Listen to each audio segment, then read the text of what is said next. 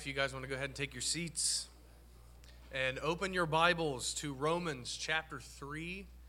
We're going to be looking at verses 19 through 28. If you're visiting with us and you don't have a Bible, um, the black Pew Bibles in there will be the translation I'm preaching from this evening. It's the English Standard Version.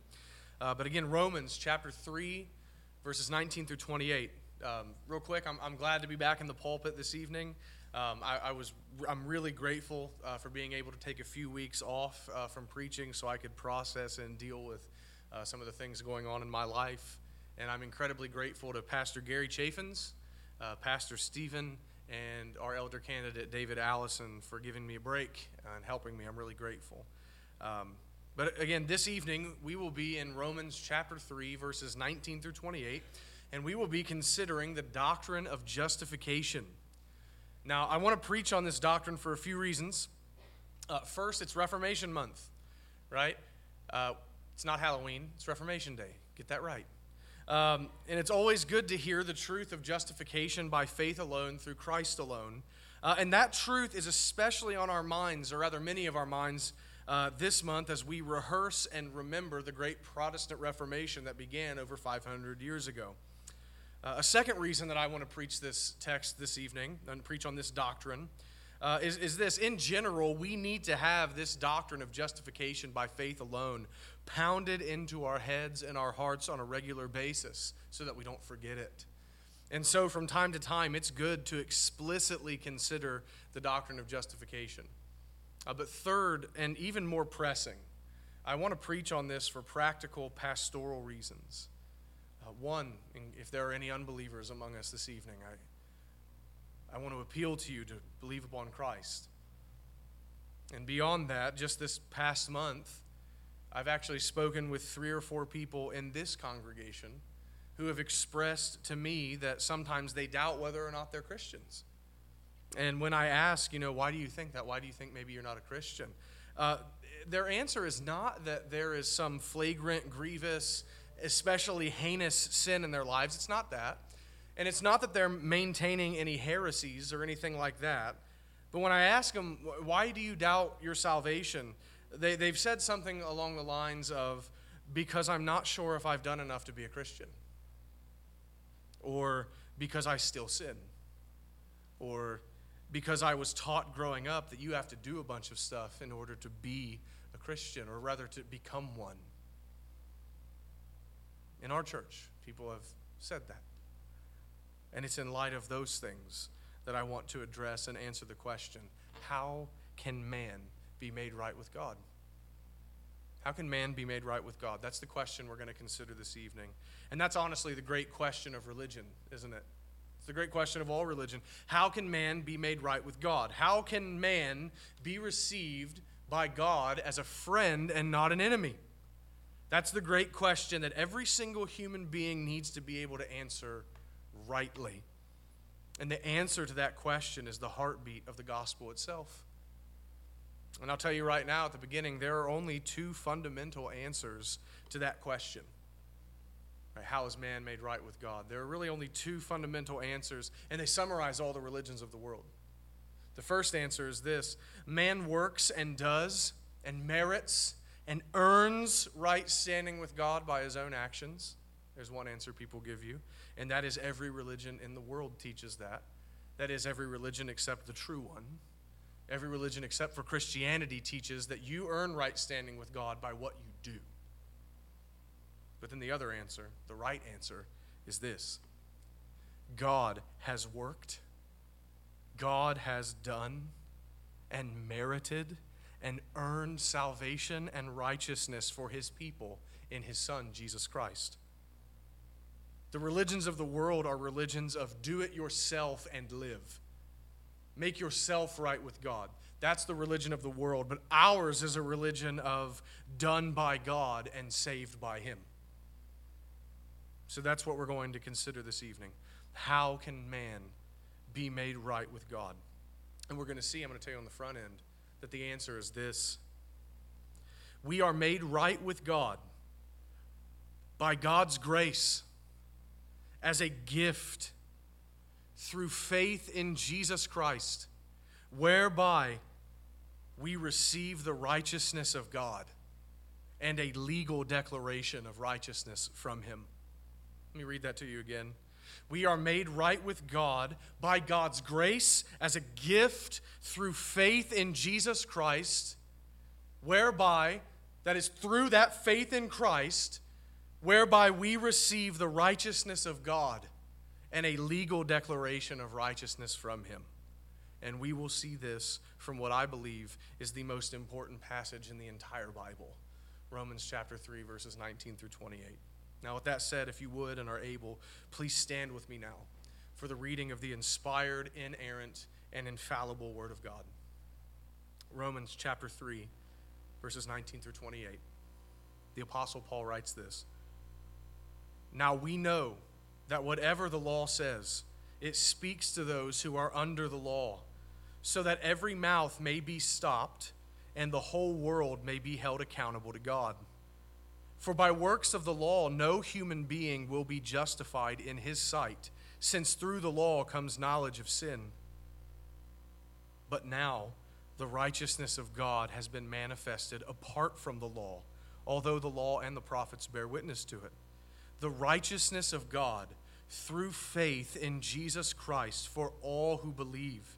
For there is no distinction, for all have sinned and fall short of the glory of God, and are justified by his grace as a gift through the redemption that is in Christ Jesus, whom God put forward as a propitiation by his blood to be received by faith.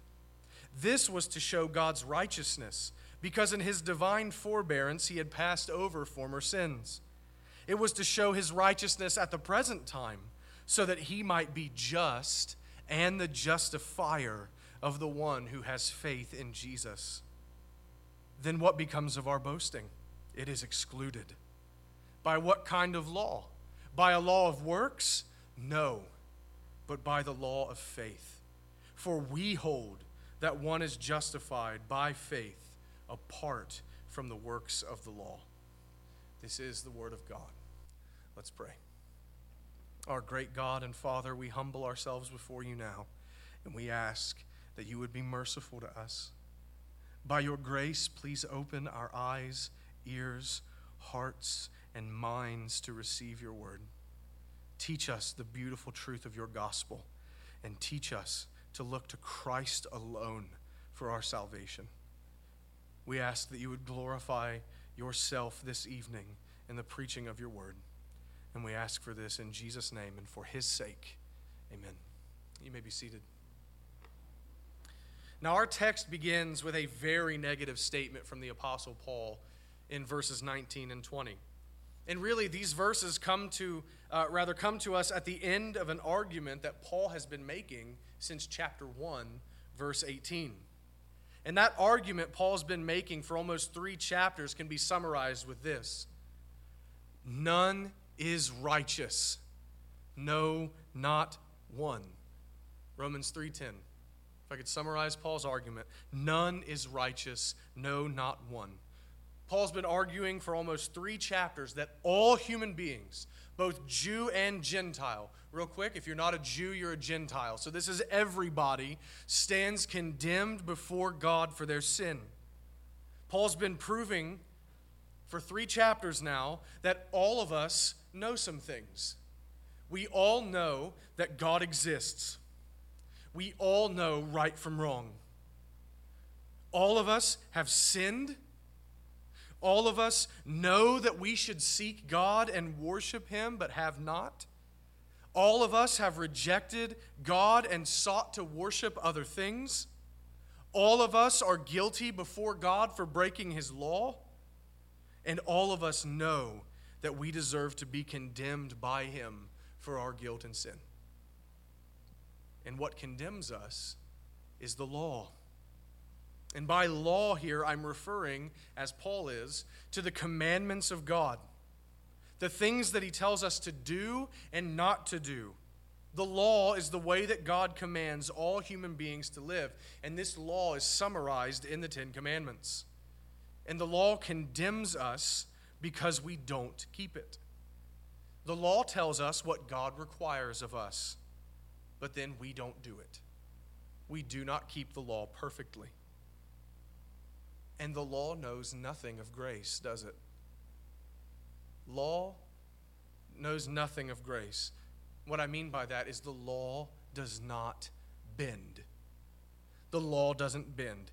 The law simply says if you do not obey perfectly, then you are guilty before God. That's what the law says. And that's the nature of all law, isn't it? Right? All that commandments can do is tell you what to do or not to do, and then reveal whether or not you've actually obeyed. That's all that law can do. And again, the law does not bend. As on Mount Sinai, it's written in stone. It doesn't bend, it doesn't change. The law doesn't flex. You are either righteous because you have kept it at every single part, every day of your life, or you are guilty and unrighteous because you have broken it at any part ever. And in our case, that is the case of all mankind. Paul says, none is righteous. No, not one. None of us have perfectly kept the commandments of God. No, not even one. All of us have sinned. All of us have broken the law of God, and so all of us are condemned by the law. And just real quick, before you do this ignorant thing that we often do, and we think, well, you know, everyone's broken the law as if there's some kind of safety in numbers. Like, yeah, I sin. You know, there is no safety in numbers because you will stand before God on your own in the judgment. There is no safety in numbers. And even if there were, all the nations of the earth are as dust on a scale before Him. There is no safety in numbers. We're guilty. We're guilty. And we're condemned. We have no righteousness. All we have is guilt before a holy and just God who judges all men. All we have is sin. By definition, we are lawbreakers. Or as John tells us in 1 John, we are lawless. Because sin is lawlessness. And the law and even our own consciences shows us that. Because as we look at what God demands of us in His Word, we see that we haven't done it.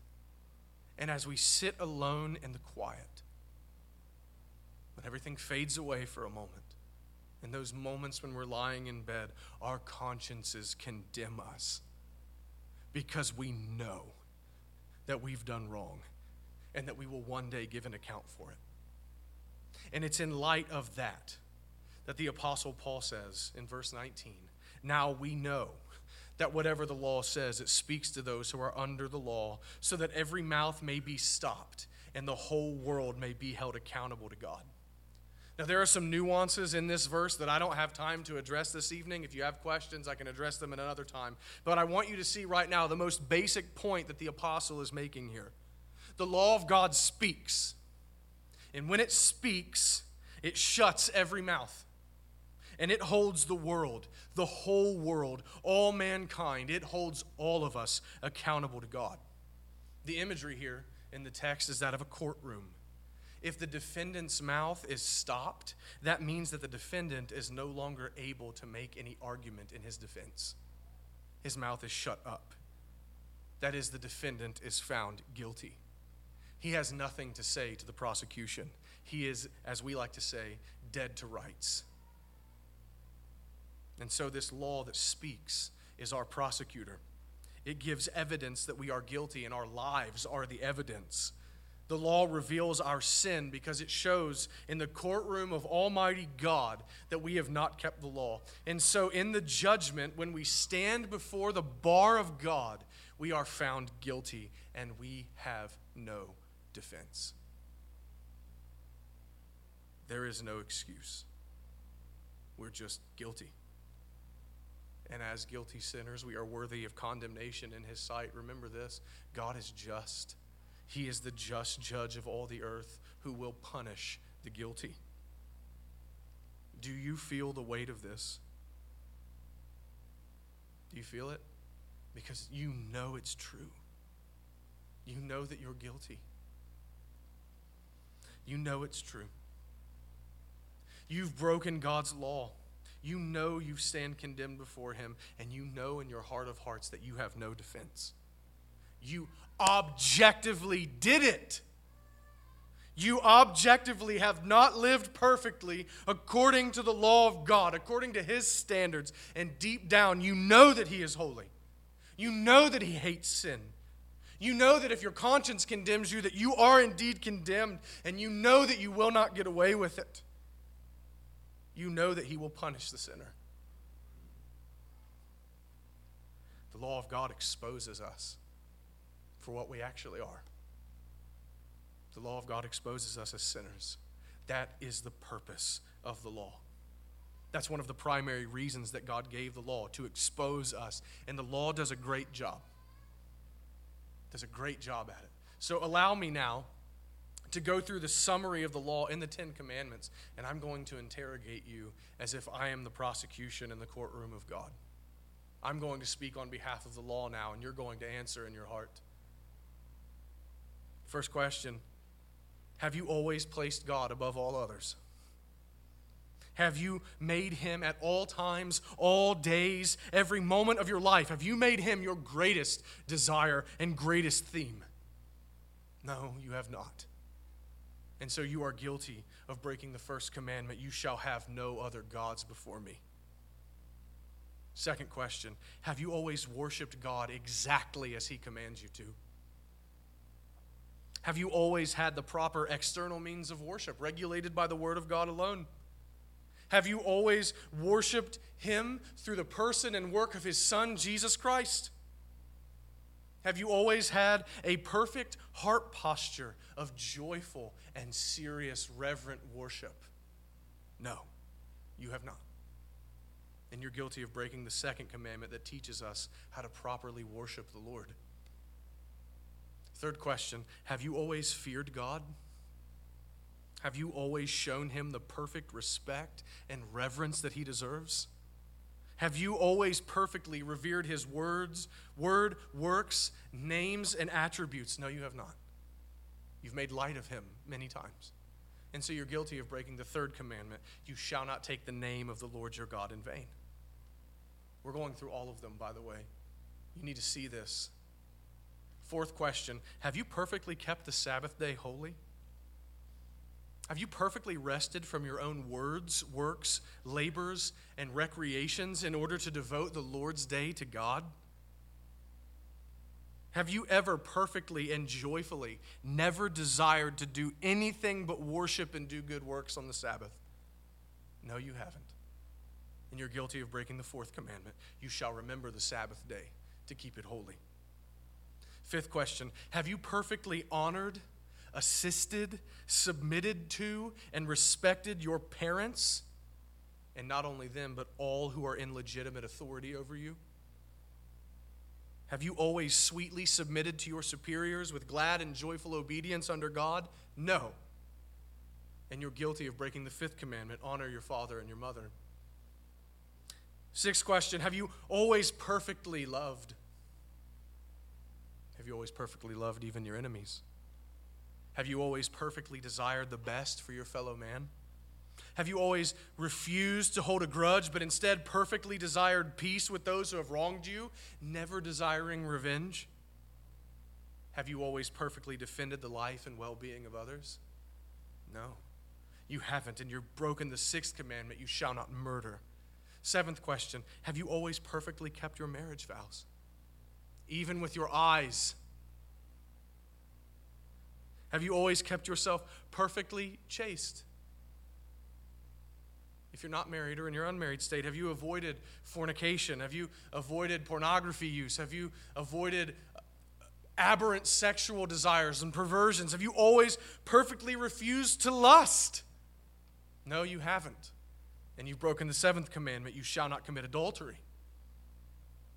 Eighth question Have you perfectly worked diligently? Always. Have you always refused to take that which does not belong to you? Have you always been perfectly honest in your financial dealings with both God and man?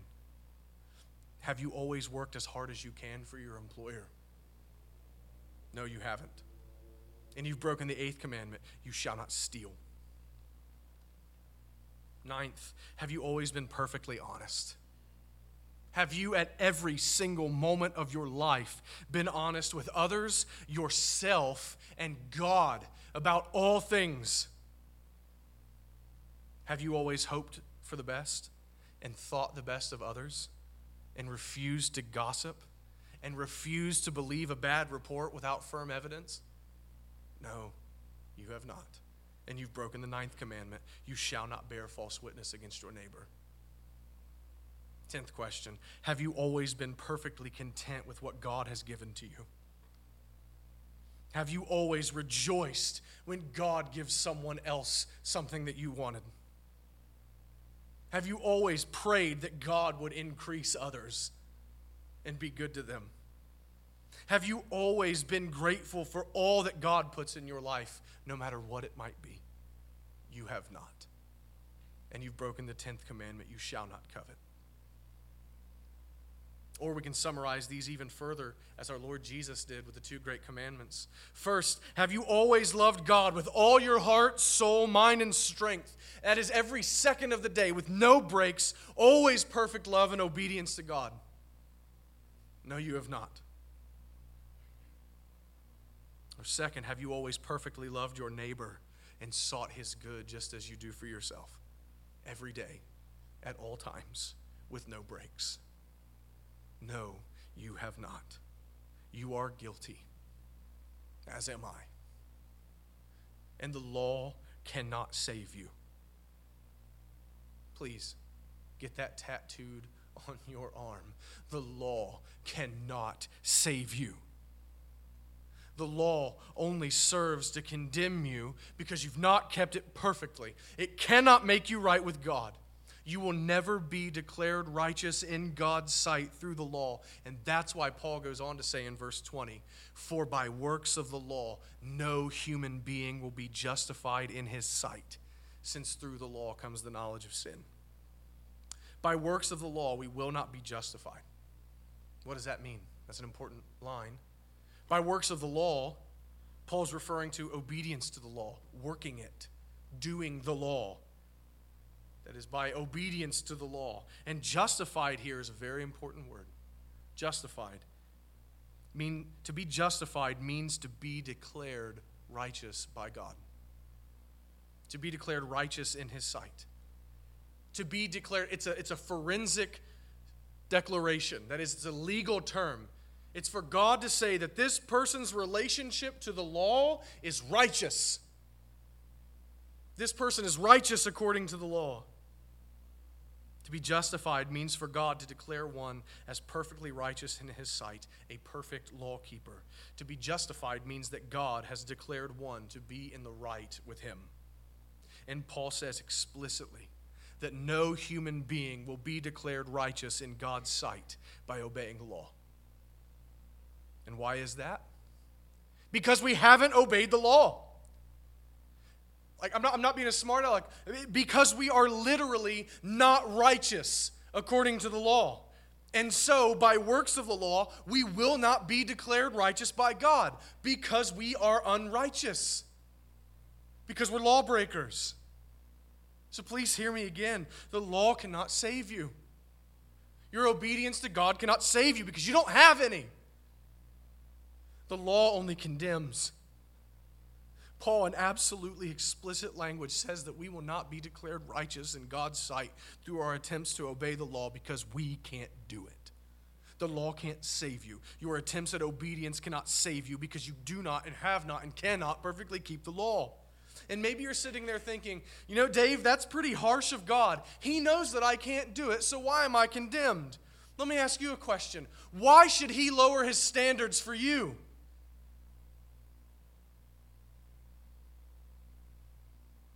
Why?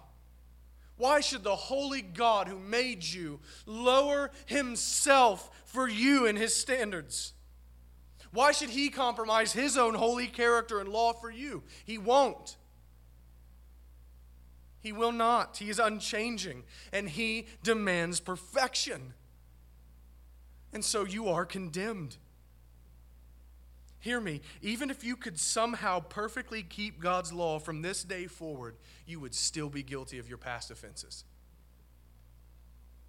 You are objectively guilty, and you stand condemned. The law cries out for your damnation. You have offended a holy God by rejecting his law and refusing to keep it. And so justice demands your eternal damnation under the wrath of God for your lawlessness. And nothing you do can change this. For by works of the law, no human being will be justified in his sight. This is all very bad news. But praise be to God, Paul is not finished writing. Verse 21 But now, stop. But now, these two words are some of the sweetest in all of Scripture. But is a word of contrast. It's on the other hand. So here's the dark, but on the other hand, but now. So Paul says, We are condemned and damned according to the law, and we will not be justified by our obedience because all we have is disobedience. But now, we should all be crying out in our hearts, Please, Paul, tell me more. My eternal salvation depends on it. Paul, I need to know of another way to be declared righteous with God, or I will perish. And the apostle is going to tell us the way and it is the way of grace through faith in Christ. Paul writes, But now the righteousness of God has been manifested apart from the law, although the law and the prophets bear witness to it. The righteousness of God through faith in Jesus Christ for all who believe. The righteousness of God has been revealed, and it is apart from the law. It's apart from the law. And this phrase, righteousness of God, is incredibly important. So give me a moment to flesh this out. And I'm going to retread some stuff we've went on, but bear with me. Paul has made it abundantly clear to us, I think, that we have no righteousness of our own. All we have is unrighteousness and sin. And because of that, we will not be justified. That is, we will not be declared righteous by God. Let me spell that out again as plainly as I can we will not be declared righteous in God's sight by works of the law because we don't have any righteousness by which to be declared righteous. You don't have any righteousness, so God's not going to declare you righteous. We don't have perfect, spotless obedience, and so God will not declare us righteous by works of the law. But now, a righteousness has been manifested or revealed apart from the law. That is, it is a righteousness that has nothing to do with our ability to keep the law. And it is the righteousness of God, meaning it is God's own righteousness. And verse 22 says that this righteousness is through faith in Jesus Christ. That is, it is given to us through faith in Jesus Christ. The righteousness of God, then, is a righteousness that comes from God. It's a righteousness that comes to us through faith in Jesus. That's what Paul is saying here. So, you want to know gospel means good news, please hear it.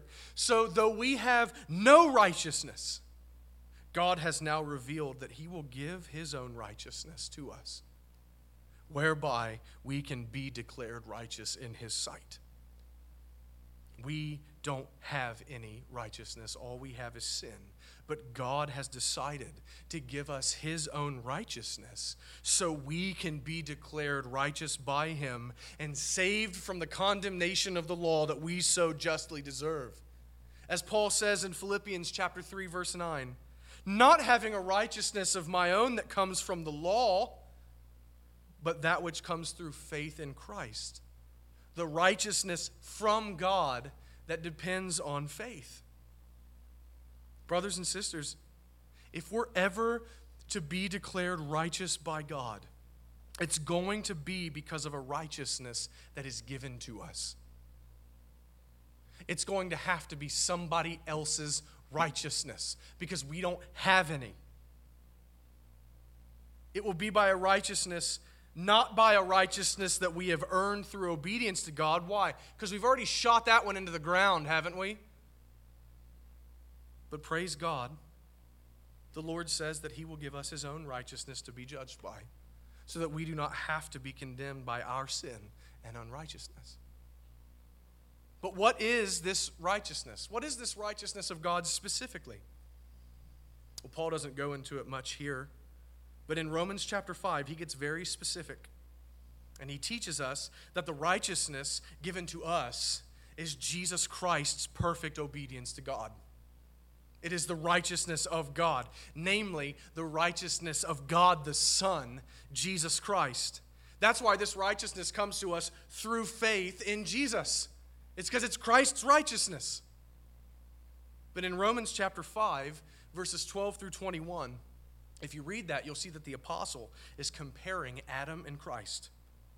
And he's showing how Adam's sin and Adam's disobedience led to death and sin, or sin and death for all who are in Adam. And that's all of us. We're all born in Adam. Adam is our first father.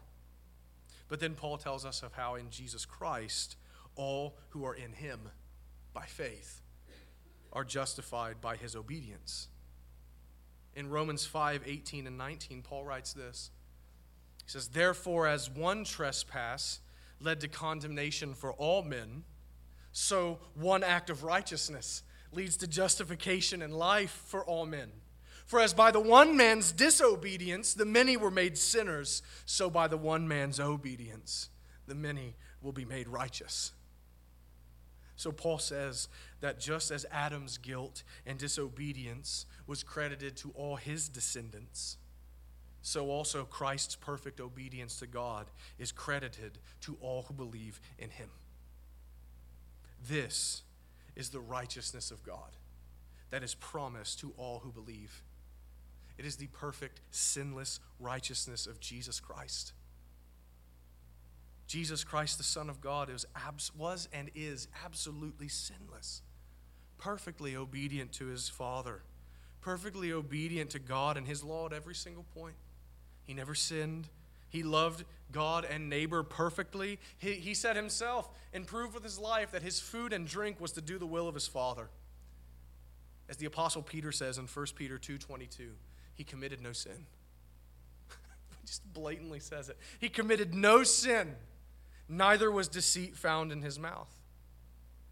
And Paul is teaching us that this perfect, spotless obedience of Jesus Christ the righteousness of God Himself has been manifested apart from the law.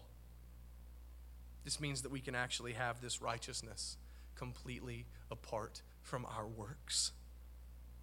And instead of being judged according to the to our guilt and sin, we can be judged according to the righteousness of Christ and be found perfect as he is perfect and so declared legally righteous in God's sight. Though the righteousness is not actually ours, it's Jesus's, we can have it credited to our account. And having it credited to our account, God will declare us righteous in His sight because He's given it to us. So we want this righteousness. We need this righteousness from God. But what do we need to do to get it? What do we need to do to get this righteousness? Is there some law we need to obey? Is there some commandment we need to keep? Is there some ritual that we need to perform? How do we receive this righteousness from God that we so desperately need? Verse 22 the righteousness of God through faith in Jesus Christ for all who believe. It is by faith. Remember that. It's not by obedience. It is, what does he say in verse 21? Apart from the law. It is apart from any obedience we render to God. It is by faith alone. Why do I say alone? Because it's the only thing mentioned here. It's by faith alone, not faith and works of the law. No, not faith and obedience. Paul says it's apart from your obedience, it's by faith alone. Then that makes us ask what is faith? Well, to put it as simply as I can for the sake of time, faith is trusting in God's promise. It's trusting in God's promise. Just as God promised, think of the Old Testament with Abraham back in Genesis, just as God promised to send the Messiah through Abraham's descendants, and Abraham believed God, and it was counted to him as righteousness. Romans 4 3, Paul's quoting from Genesis. Abraham believed God, and it was counted to him as righteousness. Abraham believed God's promise that he would send the Savior, that he would send the Messiah, Jesus Christ, and Abraham believed God. He trusted in God's promise to save through Christ, and God justified him. And we will be justified in the same way. Read Romans 4 this evening when you get home. This is Paul's whole argument through Romans 4. We are justified by faith, just like Abraham believed God and it was counted to him as righteousness. So then, faith is trusting that God will do what he said to do. Namely, that he will credit you with Christ's righteousness. That he has done enough through Jesus' life, death, and resurrection in order to save you. If you trust God's promise to save you through Christ, then you will receive Christ and his righteousness and be declared right with God, period. This is the only thing in the world that sounds too good to be true, but is true. Because God has said it. And God is not a man that he should lie, nor a son of man that he would change his mind. Has he not promised, and will he not fulfill it? As God speaks in the book of Numbers. He will do all that he said. And he says, I will justify the one who has faith in Jesus Christ. It really is that simple. Cast away all of your works. As one great preacher said, cast your deadly doing down and look to Christ alone, and you will receive the righteousness of God and you will be justified in his sight. Paul then goes on and drives home his point about how we are declared righteous with God. Picking up in verse 22, he says, For there is no distinction, for all have sinned and fall short of the glory of God. This is universal. There is no distinction between people when it comes to being condemned by the law. All have sinned, all have disobeyed God, all have fallen short of His glory. That is, all have not glorified God the way that they should, all have not feared Him the way that they ought to. We have all failed to live in a manner that declares His majesty and worth. And just as all have sinned and all are guilty, all who believe, verse 24, are justified by His grace as a gift. Let's stop there justified by his grace as a gift. Sinners who believe on Christ, who believe God's promise to make them righteous through faith in Christ. How are they justified? Is it by believing and then obeying really well? Is it by any kind of law keeping? No. Paul says it is by his grace as a gift. Now, grace is unmerited favor from God. And how do we know that? Because Paul says it is a gift. And you don't earn gifts. You don't. Right? And actually, from what I understand, the Greek text here is technically redundant. By grace as a gift, he's repeating himself. It's by grace as grace. It's a gift like a gift. You don't earn gifts, they're given freely. Gifts are not owed, gifts are not earned. Gifts are just given by a gracious giver. You don't earn right standing with God. You don't do a single thing to earn or merit it. You simply receive it. And you receive it by faith. God just gives it to you. Listen, there's no ladder for you to climb, there's no mountain for you to conquer. No, God just comes to the sinner who believes and gives the gift of righteousness and justification. I can't stress this enough. Please, please hear me. You don't earn right standing with God, it's a gift. If you have to do one single thing, if you have to do one single work of any kind, one ounce of obedience in order to receive justification, then it is no longer a gift of grace. Paul makes this clear in Romans chapter 4, verse 4. He says, Now to the one who works, his wages are not counted as a gift, but as his due. When someone works for an employer and the employer gives them a paycheck on Friday, is it a gift? No. It is his due. It is owed to the worker.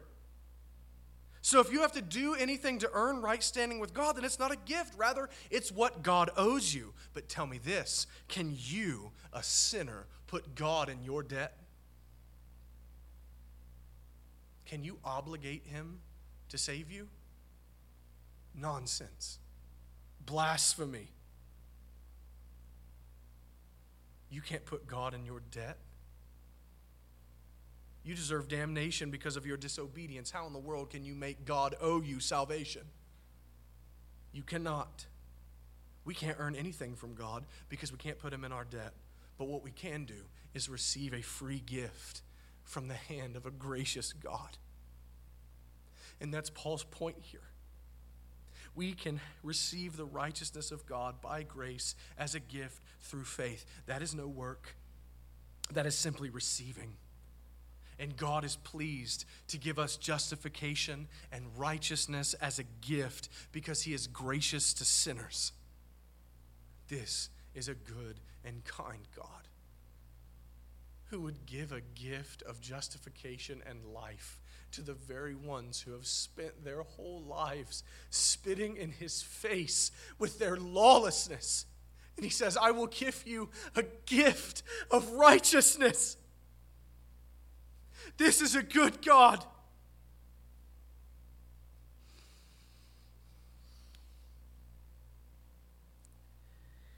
And Paul says this gift comes to us through the redemption that is in Christ Jesus. This redemption refers to the work of Christ to redeem us. This word redemption makes reference to the liberation of slaves at a price. Christ made a payment of some kind in order that sinners might be free, in order that we might be free from sin and the penalty of death and damnation that we have incurred from our disobedience. So you see, Paul actually presents the other half of the problem here now. We don't just need righteousness, we do. We don't just need that, we also need our sins taken away. We need our sins paid for. God will not wink at our sin.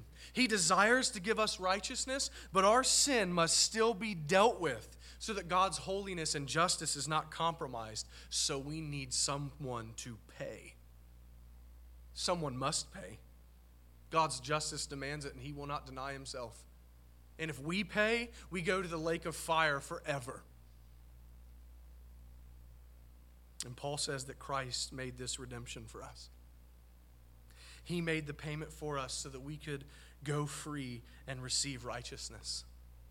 But what did Christ do? What is this redemption? Verse 25, my favorite verse in the whole Bible. Whom God put forward as a propitiation by his blood to be received by faith. What is this redemption that is in Christ Jesus? God put him forward as a propitiation by his blood. God put him forward. He publicly displayed Christ's work of redemption. This is a reference to the public crucifixion of Christ. Christ was publicly set forward by God, and he was set forward by a propitiate as a propitiation by his blood. This is one of the most wondrous and glorious phrases in the whole Bible. To propitiate means to satisfy or appease. Specifically, it means to appease or satisfy wrath and anger. And in this context, it refers to satisfying the wrath of God that is due to us for our sin. Christ was put forward by God the Father to be the satisfier of God's wrath in our place. I hope you know this that on the cross, Christ did not just die a horrible physical death, as true as that is. There was also something much worse for him going on. He was also suffering divine justice for our sins. He who knew no sin was made sin for us. God counted him as a sinner as he was on the cross, and God the Father was merciless to God the Son at the cross. Why do I say merciless? Because at the cross, Christ was treated as if he were us. And we deserve no mercy. At the cross, Christ was numbered among the transgressors, as Isaiah prophesied. And God punished him as if he had committed our sin. He was punished by God, put under the wrath of God, as if he had been a fornicator or a porn user or a prostitute, as if he had been a child molester, a rapist, a, a murderer. He was punished as if he had been an atheist, a drunk, a rebel, as if he had been a liar and a thief and a traitor. He was punished as if he had been a blasphemer, an abortionist, a hater of all that is good he was punished as if he was a self righteous religious hypocrite. At the cross, Christ received the stroke of divine justice for all those who would believe upon him. And there he paid for our sins and took them from us. Our sins were credited to his account because he became sin he was reckoned by God as a sinner with our sins upon him. And at the cross, he took the bitter cup of God's wrath and drank it down until there was nothing left. And he satisfied the wrath of God for all who would believe. As we sing often the hymn, and on that cross, as Jesus died, the wrath of God was satisfied, for every sin on him was laid. Here in the death of Christ I live he satisfied God's wrath for all who would believe. And he did this so that we, having our debt to God erased by his blood, might receive the righteousness of God by faith. And he did this, as Paul tells us in verse 26, so that God would be just, still holy, still the great judge still refusing to wink at sin, not compromising his law or his holiness. God at the cross was displayed to be just, but also the justifier, the one who declares sinners to be righteous in his sight, the justifier of the one who has faith in Jesus. It has been rightly said by many men that at the cross, God's justice and mercy kiss one another. And he reveals himself to be holy, but also the gracious and merciful Savior of sinners. In Christ, God has taken care of all of our problems. We have a debt of sin that needs paid for, and Jesus Christ satisfied God's wrath and paid our debt. And we positively need righteousness that we cannot earn because we cannot keep the law and God gives us the righteousness of Christ to be judged by. And all of this, every bit of it, is given to us by grace as a gift to be received by faith. It is completely apart from the law. It is apart from any works of obedience. It is received from the hand of a gracious God through trusting his promise to save us. Praise him. Praise him. And now we briefly turn to the apostles' conclusion from this glorious gospel. Verses 27 and 28. Then what becomes of our boasting? What becomes of our boasting? It is excluded. But what kind of a law? By a law of works? No, but by the law of faith. For we hold that one is justified by faith apart from the works of the law. There's no room for our boasting. Let the one who boasts boast in the Lord. There is no room for our boasting, for we are not saved by a principle of works, but rather the principle of faith. For we hold, that is, we believe, that one is declared righteous by faith, apart from any kind of obedience on our part. God has done it all, all for us in His Son, and we are simply passive recipients of His grace and salvation. May God get it through our heads and into our hearts that our right standing with Him is not by our works. It never has been, it never will be, it can't.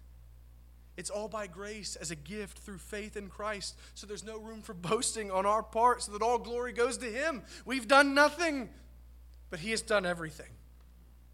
And we simply rest in His promise. And now, as I come to a close, let me say two things by way of application. First, if there is an unbeliever with us this evening, I beg you to look to Christ in faith. I, I beg you you stand condemned before God. You have no righteousness. You have a debt of sin that you cannot afford to pay. But even now, God is offering you a free and full redemption through Christ. Trust Him, and He will give you everything. But please hear me. You will die. Maybe today maybe tomorrow, maybe next year, maybe 50 years from now, but you will die. And you will stand in the courtroom of God. And there you will give an account to God for your sins, and your mouth will be stopped. And on that great day, God will either judge you according to Christ's righteousness or your sin. And apart from Christ, you will eternally pay for your sin under the fierce wrath of God. But behold, now is the appointed time. Today is the day of salvation. Look to Christ today in your seat where you are now. Look to him in faith and receive the forgiveness of your sins and the declaration of pardon and righteousness from God. He will have mercy on you. He promises, and he is faithful. And second, to the believer, rejoice. Be glad. Be glad. Preach this glorious gospel to yourself every day. It is by God's grace and not by your merit. By God's grace. It is by Christ and not by you. He's done it for you. Trust in Him and rejoice knowing this is not too audacious to say, this is Bible. Your standing with God is the same as Christ's. For you have received the righteousness of Christ through faith which is the very righteousness of God. Amen. Let's pray. Our great God, thank you for your gospel. Thank you for cutting us open with your law, revealing what we are, that we might seek mercy from Christ.